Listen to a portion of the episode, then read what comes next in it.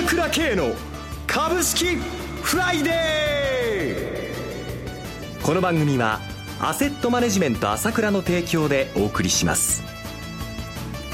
皆さんおはようございます。浜田節子です。朝倉慶の株式フライデー。今日も株式投資をする上で重要となる注目ポイントを取り上げてまいります。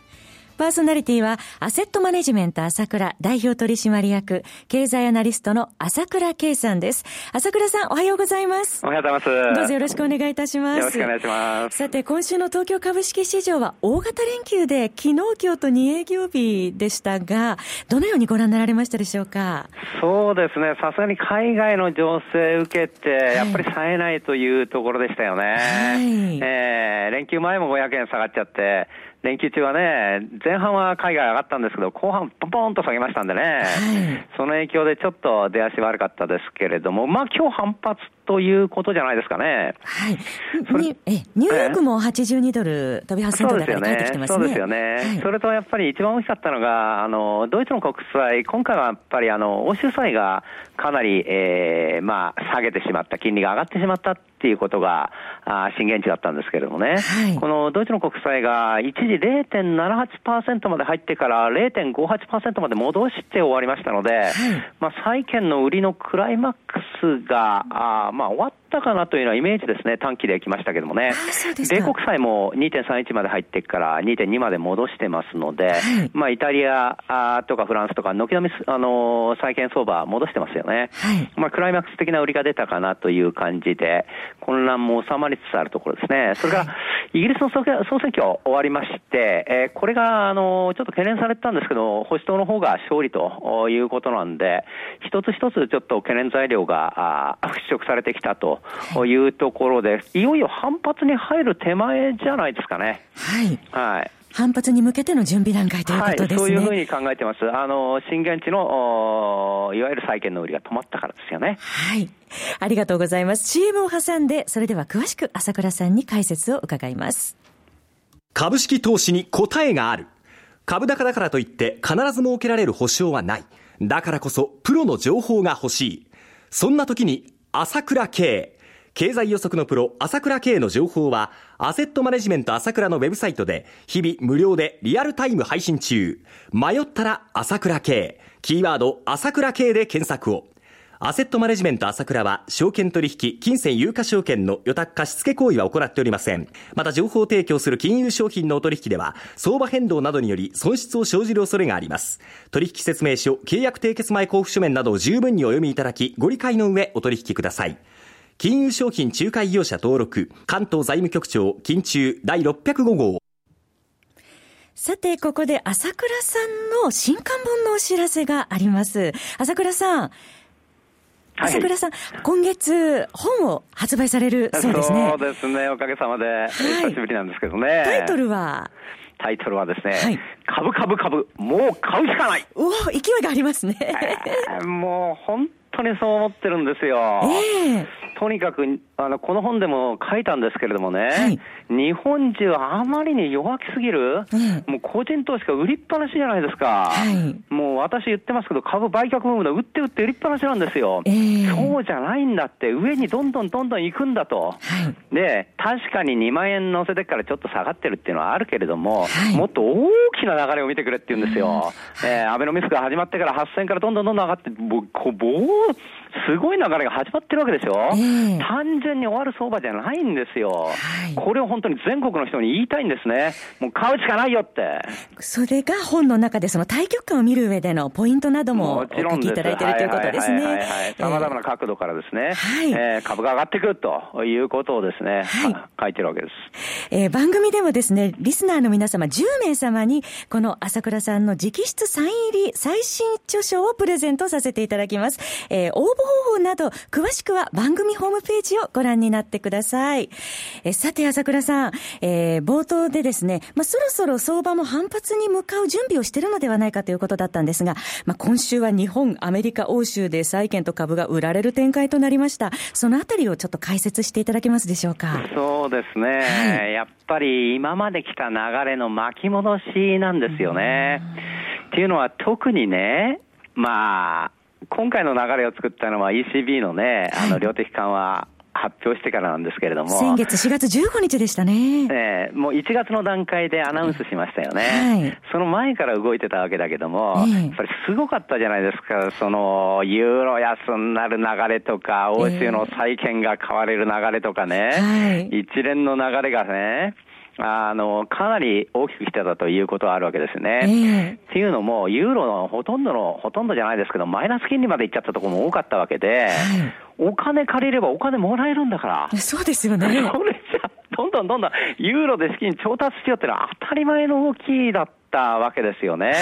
えー、だからこれが行き過ぎてしまって、どんどんどんどんもう、その、国債あ、金利は低下するよと、ユーロを売るよと、あドルを買うよという流れですよね。はい、これと原油安が一緒になってましたから、えー、やっぱりそこが行き過ぎたところの反動が一気に来てしまったということなんですよね。はい、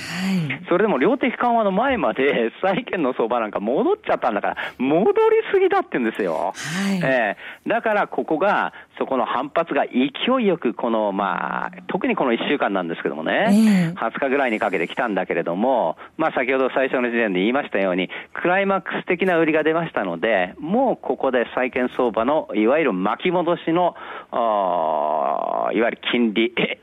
あの、金利高ですね。はい、えー、これはまあいいところになったんじゃないかなというふうに思いますよね。なるほど。一部ではその緩和マネーで押し上げられた株や債券の水準が限界に近いのではないかという声もありますけれどもね。あるはずない。まだ ECB の量的緩和始まったばっかりです日銀だってこれからどんどんどんどんやるじゃないですか。はい、こんなところで終わるわけないですよ。だから前の、前の、あの、リズムにまた帰ってくると思いますよ。はい、えー、これ一時的にこういうことは相場で行き過ぎちゃったっていうのはあるんですよ、その反動っていうのがいつも。はい、これが起こっただけの話。調整ということですね。はい、調整がもう、しかも短期で終わってる可能性が強いですね。はい。えー、さて、またアメリカ株式市場を見ますと、今週ですね、5月6日に、えー、FRB のイエレン議長の、えー、発言がかなり市場に警戒感を広げたということで、えー、話題になりましたけれども。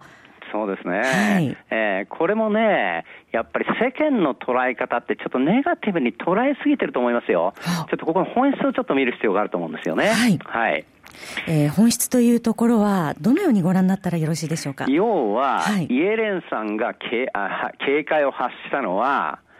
債券相場だってことです。アメリカ株式市場は割高であるというところにちょっとフューチャーされつつありますけれども、え。株高への警戒感よりむしろ。そうです。イエレンさんは発言の中で何を言ったかっていうと、はい、株は割高ですよと言ってるけど、もう一つ大事なことがあって、はい、債券なんだけども、